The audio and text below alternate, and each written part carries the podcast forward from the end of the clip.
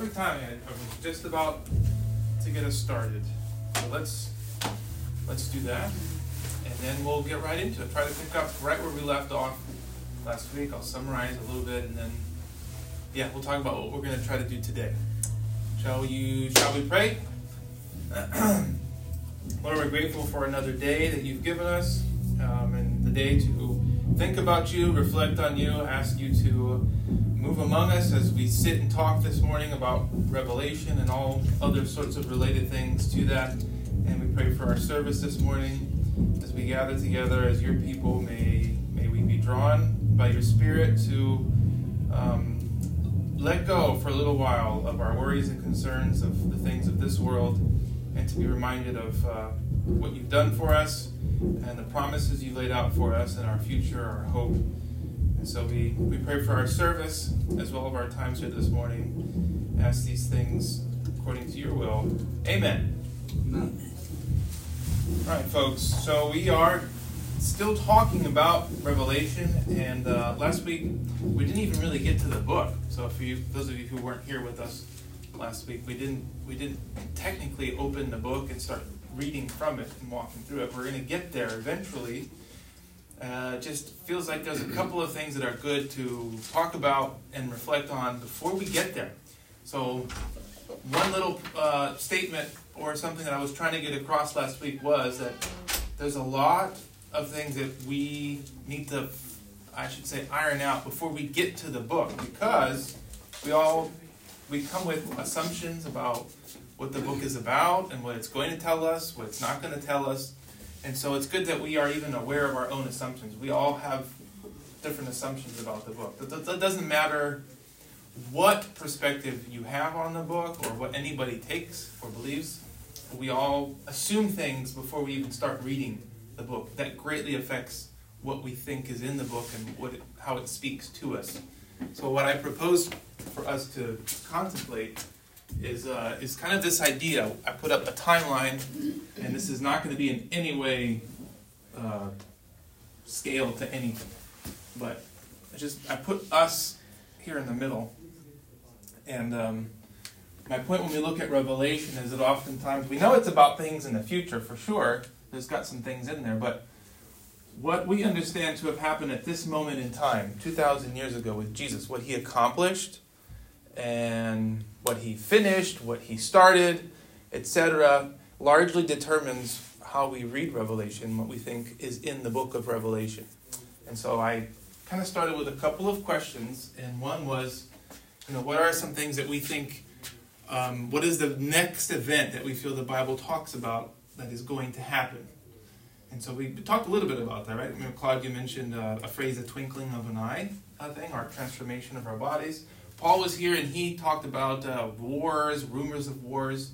So what I'd like to do is we I started a timeline last week about one particular perspective that we probably are very familiar with on what happens next, and then try to fill that out so that you understand what, what, it, what it is, where it comes from, what are the ideas, and then kind of put out there a second one, an alternative that uh, is probably more, has been more historical, uh, maybe I can say that, more common in time, and that the one that's very popular today is a very recent arrival on the scene of uh, thinking of how the church views things. So I'd, I'd like to just clarify as much as possible before we even get to the book, because we hold so many, like I said, assumptions in our mind about different things on the end times. What does the Bible say about it? What does it not say?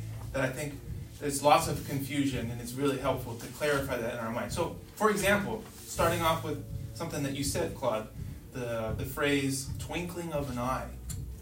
That comes from First Corinthians fifteen. If you guys would like to turn there with me. First Corinthians fifteen. And uh, First Corinthians fifteen, and it's towards the end of the, not the end, but the second half. Yeah, end of the chapter. First Corinthians fifteen, verse fifty.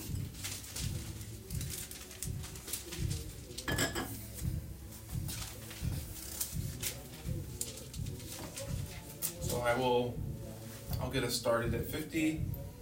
I tell you this, brothers, that flesh and blood cannot inherit the kingdom of God, and nor does the perishable inherit the imperishable. But behold, I tell you a grand mystery. We shall not all sleep, but we shall all be changed. And he's not talking about sleep, he's talking about dying. And he's saying that there are some believers who will not end up dying before this day comes. In a moment, and in the twinkling of an eye, at the last trumpet, for the trumpet will sound, and the dead will be raised imperishable, and then we shall all be changed. And so there's a there's interesting information, but it's also kind of fuzzy as to when exactly this is supposed to take place. But it is describing the speed at which we will be transformed when Jesus returns. At the last trumpet, it says. It's not going to be a slow evolution of our bodies where we will slowly become like him. Paul says it's going to be super fast, like a twinkling of an eye. He doesn't talk about whether that's coming next, whether when that might happen, but he does say um, not everyone's going to experience physical death. At some point when Jesus comes, there will be Christians alive on the earth, so that when he does come, they will be transformed. And they won't go first. Right? There's another passage in the Bible that says the people who have died physically, they will actually rise before us, and then we'll, we'll kind of all meet him together. So maybe, let's go look at that one too. So you have these these pieces of information in, in your hand. So this one by itself, the only indication that we have as to timing is it says the last trumpet. Right? We read that. At the last trumpet, this is going to occur. So that's just something maybe to hold in the back of your mind as we keep talking about this. But the other passage that references the dead going first is First Thessalonians. Just further to the right in your Bible. This one sometimes, because they're, they're small, I feel like they're easy to just like flip over. Thessalonians. So if you're near like the books of Timothy, you've gone a little too far. And then if you're still in Colossians, Philippians, those smaller ones, you just got to keep going a little bit further. It's right after Colossians.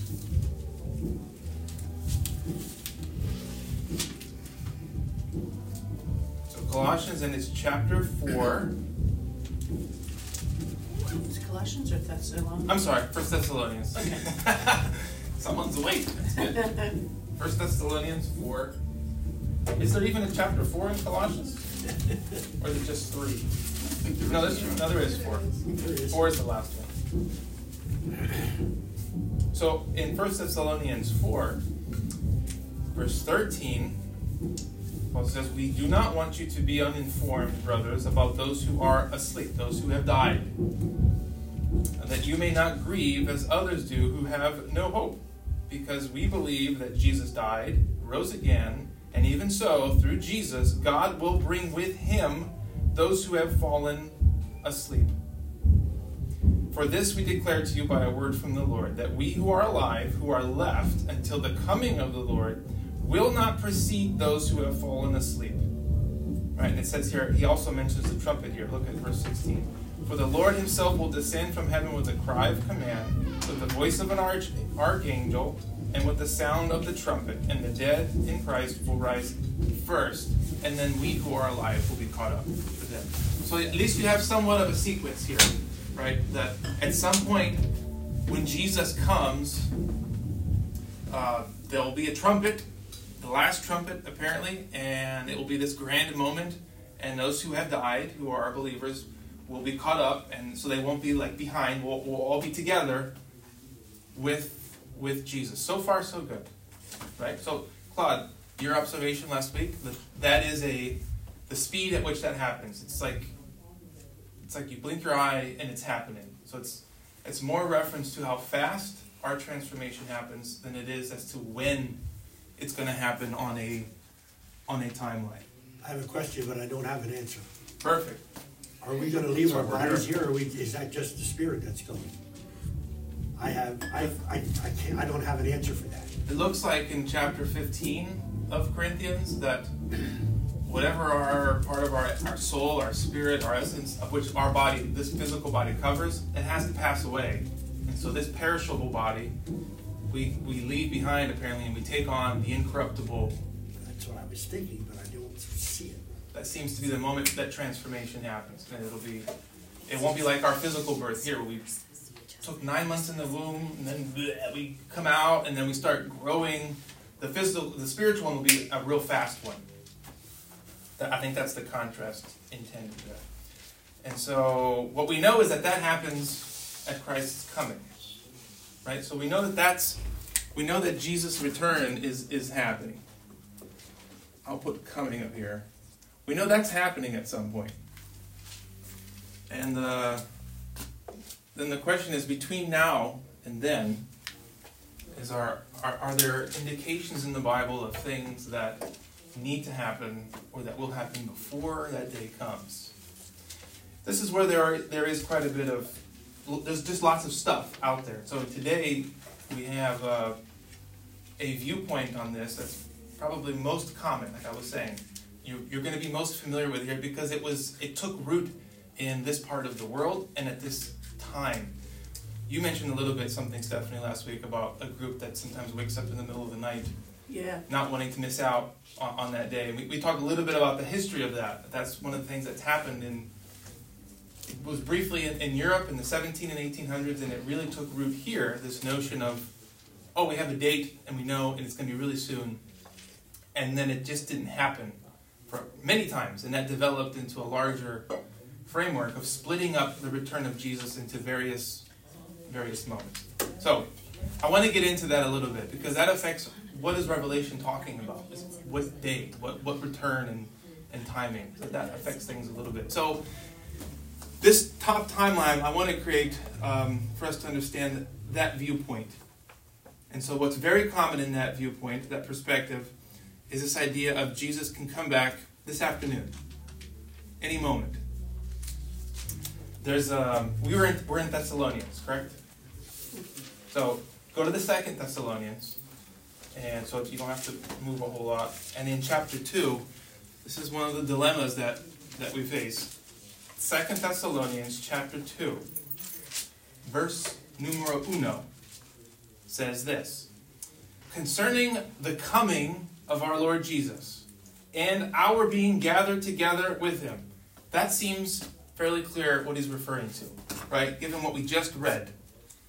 The coming of Jesus, the time where we get gathered to him in our transformation, that, that moment. That seems to be pretty clear what this is referring to. Uh, verse two, I don't want you to be quickly shaken in mind or alarmed, either by a spirit or by a spoken word or a letter, maybe, that seems to come from us to the effect that the day of the Lord has come. And don't let anybody deceive you, for that day will not come unless the rebellion or the apostasy comes first, and then the man of lawlessness is revealed, the son of destruction, who opposes and exalts himself against every so-called God or, word, or object of worship, so that he takes his seat in the temple of God, proclaiming himself to be God. Don't you remember when I was with you, I told you these things? Uh, and you know what is restraining him now, so that he may, re- may be revealed in his time. For the mystery of lawlessness is already at work. Only he who restrains it will do so until he is out of the way. And then the lawless one will be revealed, whom the Lord Jesus will kill with the breath of his mouth and bring to nothing by the appearance of his coming. I wanted to read all the way till then because it's very clear that Jesus' coming is tied to him dealing with this figure, whoever this guy is, the, the son of lawlessness. This is where things begin to get a little icky and sticky. Correct? Because we read this paragraph, you notice that the coming of Jesus and our being gathered to him, this moment, his coming, seems to be tied to the time when Jesus also comes and deals with this, this figure. And Paul names two things that have to happen before Jesus' coming and our being gathered to him. Are we all together on that so far? So he names these two things. The man of lawlessness has to be revealed, made public, made known, and a great apostasy uh, of God's people. That's not of the world. Uh, God's people will fall away in large numbers. And so those are two things. This is the only place in the Bible where something like this is this clear about the return, is that these things must precede. So what do we deal with? A very common idea. Have, have you heard of this idea that Jesus can come back at any moment? Maybe before you take your next breath. Maybe before you take a nap today, or don't take a nap, or go to bed. Or maybe while you're asleep, he might return, as we as you talked about. How does that fit into a passage like this? How, how do how does that get reconciled? And does that make sense then? You felt like you were going to say something, Claude. It's like you had something on your lips. Not really. I just... Okay, but do you understand the, the tension then that we have with that idea? Are you familiar with that idea that Jesus could come back at any moment? Yeah. We are all familiar with that. So this passage seems, on the surface anyway, to indicate contrary, right? That there are things that must happen first before that day comes. So the reason this is confusing, so let me, let me, this is why I wanted to do this timeline up here for us. It is because there is a viewpoint very common today that has separated Jesus' coming almost into three different moments to, to kind of accommodate these different passages that we read about when his return is. And some of that is tied to what he did and didn't do two thousand years ago. I, we ended with that last week. So let's develop that a little bit and talk about it as we go, if I can find the eraser. Oh, that was good. Oh, that was good. When you're not thinking that you do some of those things. Yeah. So, um, back here at, at the cross, and... Um, the gospel is preached by John the Baptist and Jesus. And they talk a lot about the kingdom of God. Right? Repent because the kingdom of God is near. It's near. Get ready. It's almost here. And then Jesus says, John the Baptist preaches it's near. Then Jesus says, the time is fulfilled. This is it. Get ready. God is about to do what he promised. So there is a perspective, like I said, that has become much more popular nowadays, and it really began in the seventeen and eighteen hundreds, that understands that when Jesus came and preached the gospel, when John the Baptist was preaching, when the disciples were preaching, even after Jesus died, the kingdom of God was being offered to the nation of Israel. And they obviously rejected him, and they rejected the gospel. And so there was this long plan for Israel that started with the promises to Abraham. And then because of the rejection, there is this pause that happens for the plan with Israel. And if I get too confusing or ahead of myself, just throw something at me or just say, hey, let me ask a question real quick. Interrupt me. Uh, so God has this plan, and then they reject Jesus. Because of that, so goes the view. This whole, this whole project is on pause, and then will commence way later down the line. And then what Jesus does is he begins, not plan, almost like plan B. And he does, he begins something called the church. The church. And he has this people who he calls to himself, who follow him, and they're the church. And then when he is done doing whatever it is he's going to do, right? Some people think that is telling the world about Jesus. When that finishes...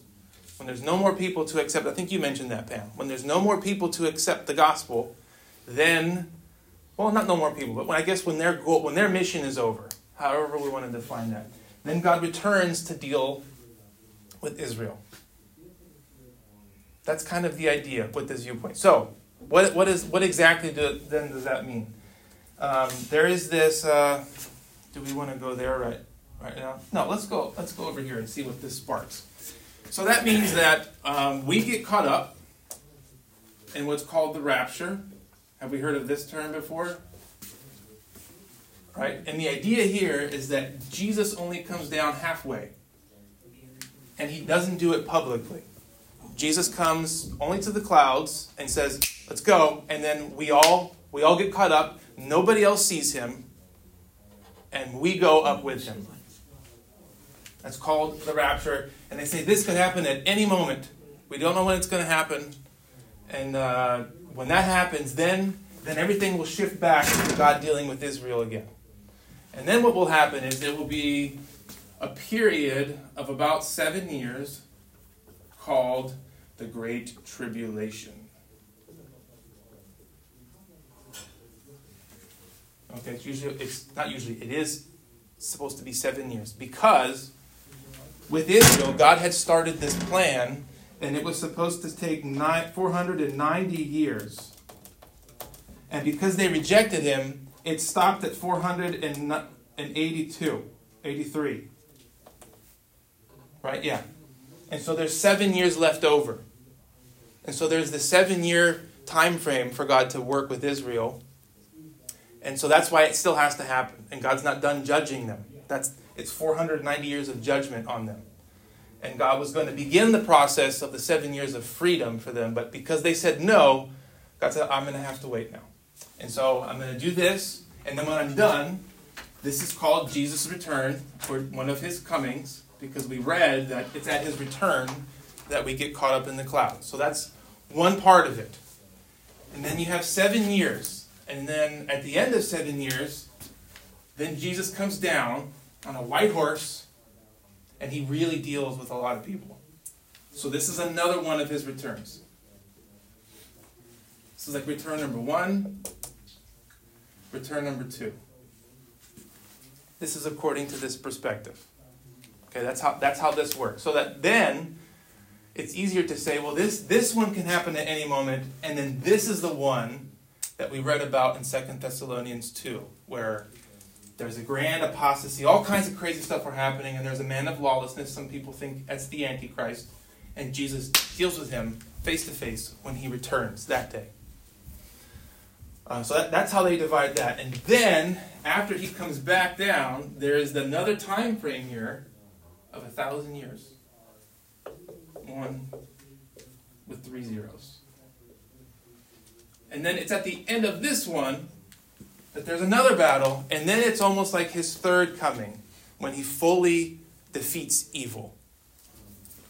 And we'll do return number three. Even though he's already on the earth, technically, but he doesn't finish the job in the first one. He doesn't finish the job in the second one. But this is when he finally completes. But why is this all necessary? It's because all of this is finishing up what was not finished here. And this is what I meant by saying when, when what Jesus did is understood as making an offer to Israel that they reject, and God says, fine, I will do it later, then that leaves all of this for the future. And so usually this perspective reads the book of Revelation as largely dealing with this, this, this whole scheme of things. And this, this might be, I think, what you're most familiar with.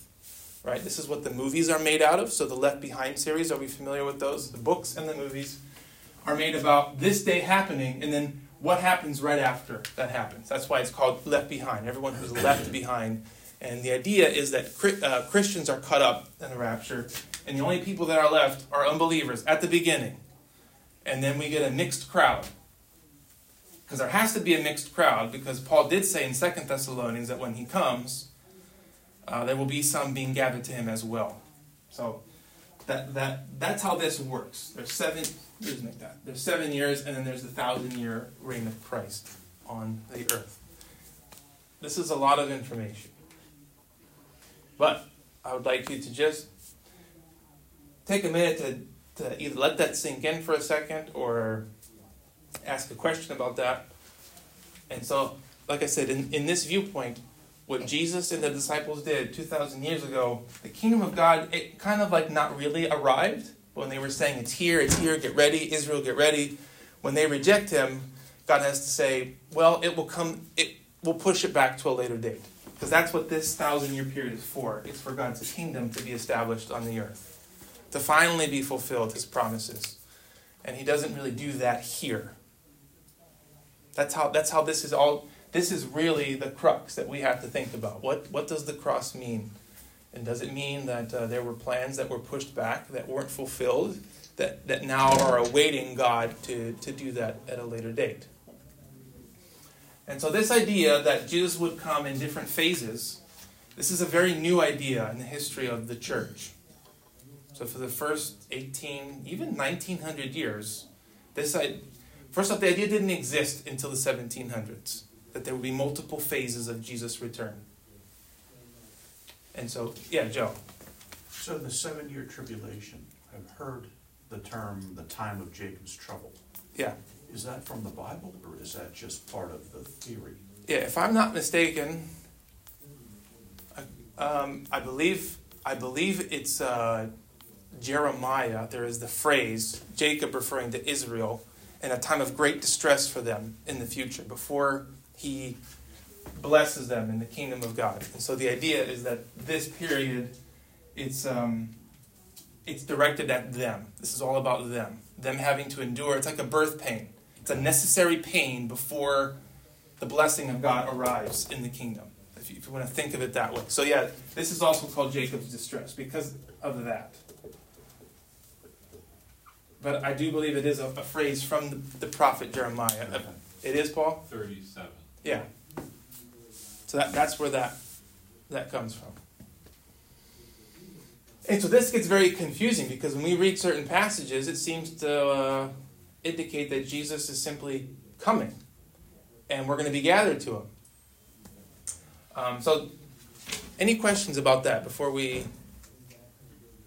look into this? The church will be gathered. Yes. The church is gone. The rest of it comes in sequences, I guess. I guess that's the right word. Yeah, so let, let's think about that, that concept. Can I say, I just, I want to go with the theory that means we don't have to go through any of the hard stuff.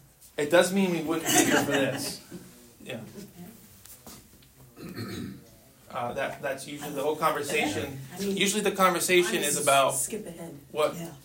who, who stays here for this.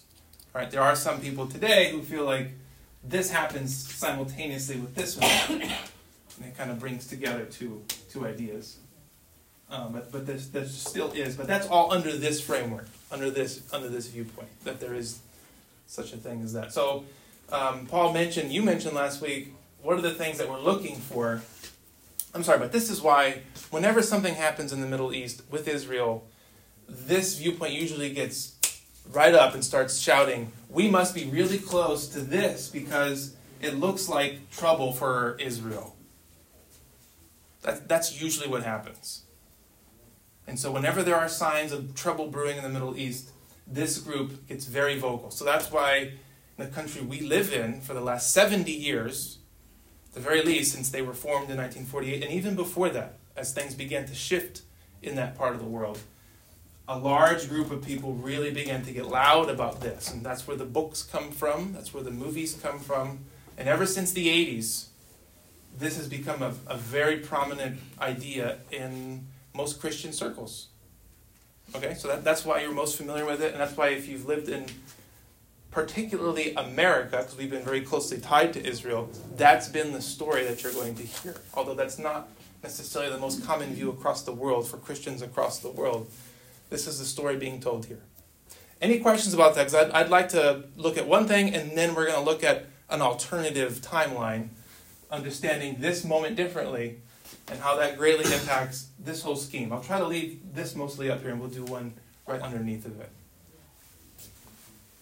Any question? Any, uh, how does this fit into that? That type of a thing. Paul mentioned... Um, Back there, he said, well, what about, you know, when Jesus tells his disciples, you're going to hear of rumors of wars and nation against nation and all this crazy stuff happening, and then the end is going to come. So again, let me erase this. And that's another, this is, a, if you want to go to Matthew twenty-four, this is a, this is a key phrase we looked at when we studied Matthew. We just didn't have time to really dive into it, and we're going to do that here, because here we have like infinite time to do whatever we want. Time doesn't really happen here. We're just here. It's Monday morning already. Did you guys realize that? I'm just kidding. So in Matthew twenty-four, a passage under this perspective, right? People who have a viewpoint of this, they usually read Matthew twenty-four as talking about things that happen here and onward. Uh, what I would like to propose, that I think Matthew twenty-four has much more to do with this moment in time than it does about our future time. But this is what you're going to be very familiar with. Matthew twenty-four. Did I get stuff on my notes? Hopefully not. Come on, come on. All right. Uh, verse three. We'll, we'll just start there for just a couple of verses. As he, Jesus, sat on the Mount of Olives, the disciples came to him privately, and they were saying, hey, When will these things be?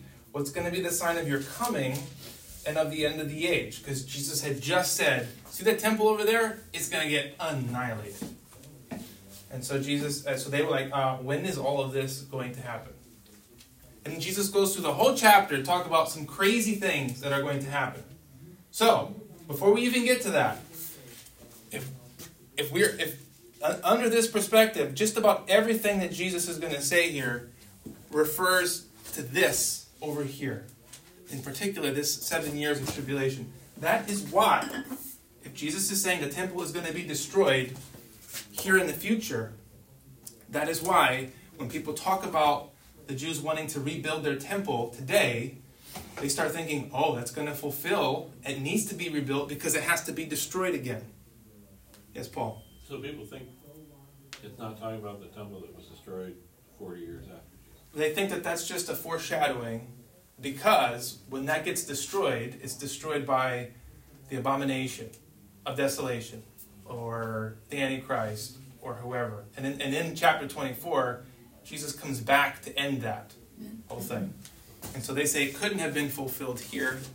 It's going to be fully fulfilled, even though part of it was. That's the confusing part. But the idea is that this is all happening in the future.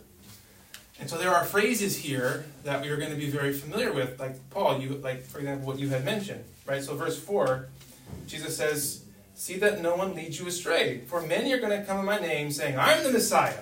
And they will lead many astray. And then you will, heal, you will hear of wars, rumors of wars, and don't be alarmed, for this must take place, but the end is not yet.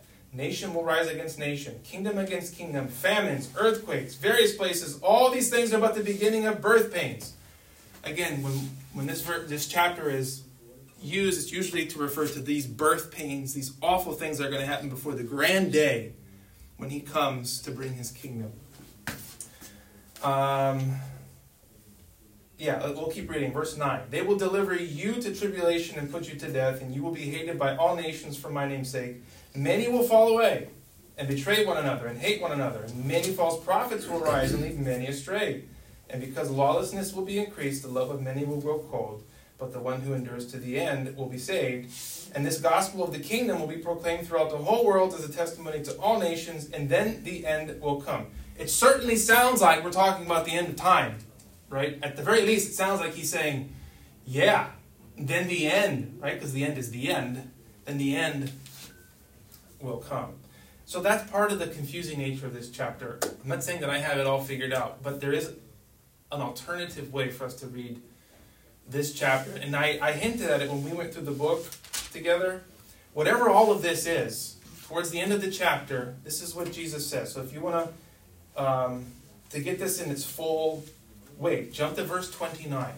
Right? So I, he's going to go through a description of the signs and wonders and the abomination of desolation and all this chaos unfolding on the earth.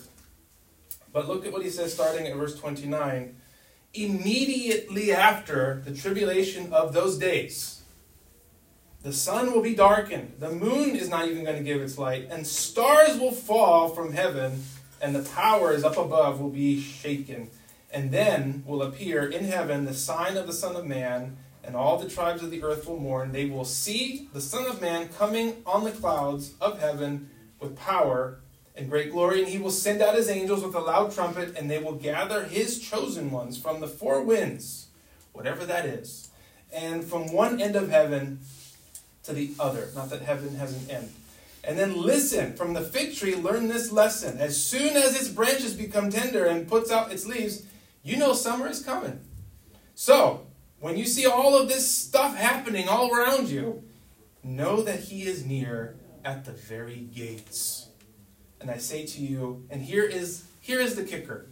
Jesus says, this generation will not pass away until all of these things, all of these things take place. And what I was proposing to you is that I think Jesus limits whatever this chapter is talking about. He's telling them, this generation, you guys, right now, you're going to see the unfolding of these events. This generation will not pass away until all of these things take place. And that is the challenge, I think, of reading this chapter. I just picked that up and put it back for, for no reason. That is the challenge of uh, of what what do we do with this? So in this from this timeline perspective, Matthew twenty-four is talking about a variety of things.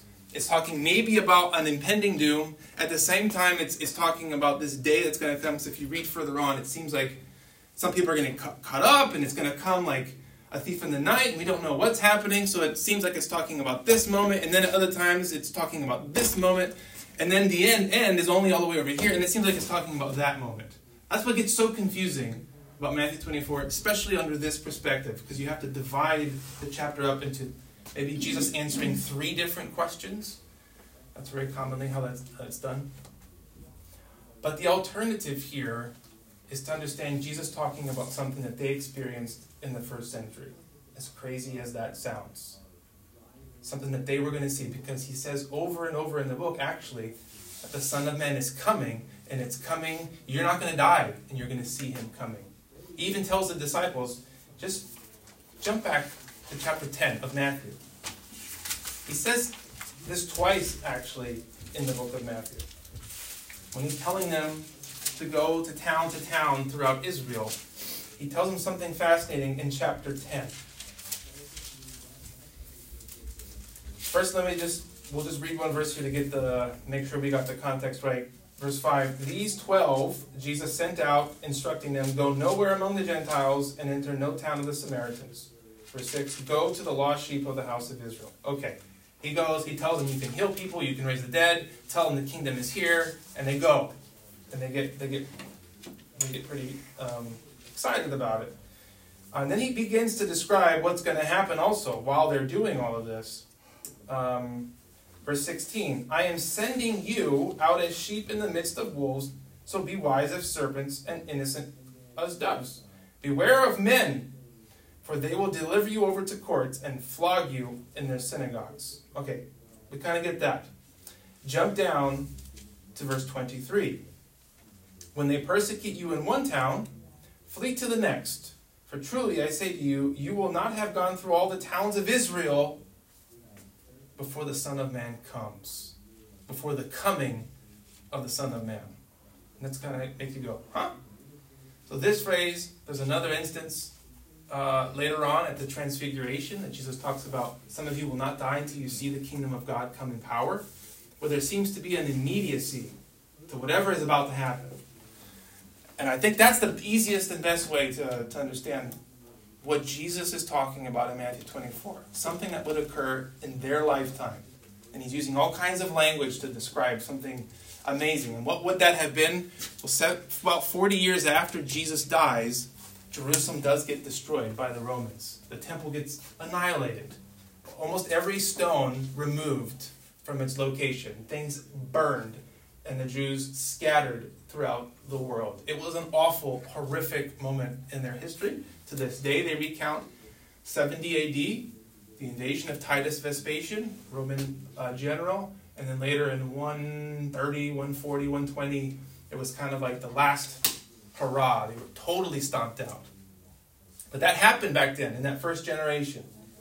And many would have lived to see that day come that they thought would never come. The temple actually being annihilated. And never thought that day was possible. So the shocking thing of Matthew is that he's saying, this day, this is the confusing part, okay? He, he describes it as the coming of the Son of Man. And if you're thinking, when are we going to get to Revelation? We will. But this is going to be so much help, so helpful when you get to the book. Okay, just trust me on that one. Oh boy, we are almost out of our time. So the, the issue comes with this phrase, the coming or the arrival of the Son of Man. We will probably have to uh, take more time to do this, but this is a description of a vision that Daniel had in chapter seven of his book. And he has this, I'm going to summarize it for you, and we'll probably have to look at it together, uh, maybe more next week. But in the vision, this is what Daniel says. I see a vision, I see four nasty animals come out of an ocean. And it's one kingdom after another. And it's kind of like they're living in exile at the time of the first beast. And he goes, there's going to be a couple more animals come up, and they represent earthly kings and their kingdom. One after the other. And the day of the last one, it says, I looked up, and, and then at the days of this last one, God said, enough, I'm going to establish my kingdom. So then what happened in the day of the last beast? The vision is, he says, I see the Son of Man coming on the clouds of heaven, but not coming down to earth. He's arriving in the throne room, because Daniel is sitting next to the Ancient of Days, watching all of this. And so the coming of the Son of Man is actually an upward movement. If you read Daniel chapter seven, it's not his arrival on earth, it's his arrival before the Ancient of Days to receive all authority and power and to exercise rule and to annihilate the beast. That's the vision of Daniel seven. We're probably, we should explore that together next week, because that will be more interesting to do together. Um, so we're, we're getting very close to finishing painting the picture before we can look at what happens, because, because when we understand, or when, when we view this moment as the arrival of the Son of Man, this, in, this title in particular, it's distinct from Jesus' arrival on earth. So in the Gospels, Jesus never says, my coming, like me personally. He always uses this phrase, the arrival of the Son of Man on the clouds of heaven. It's when we read Daniel seven, I encourage you to read it during the week. You're going to go, oh, well, that's interesting. Because it's not the arrival on earth, it's his arrival before God.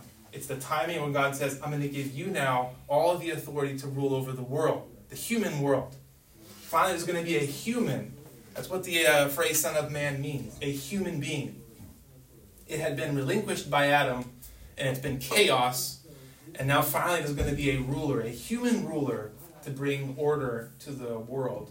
And so that's what the vision of Daniel seven is saying, and that's what Jesus is saying is going to happen.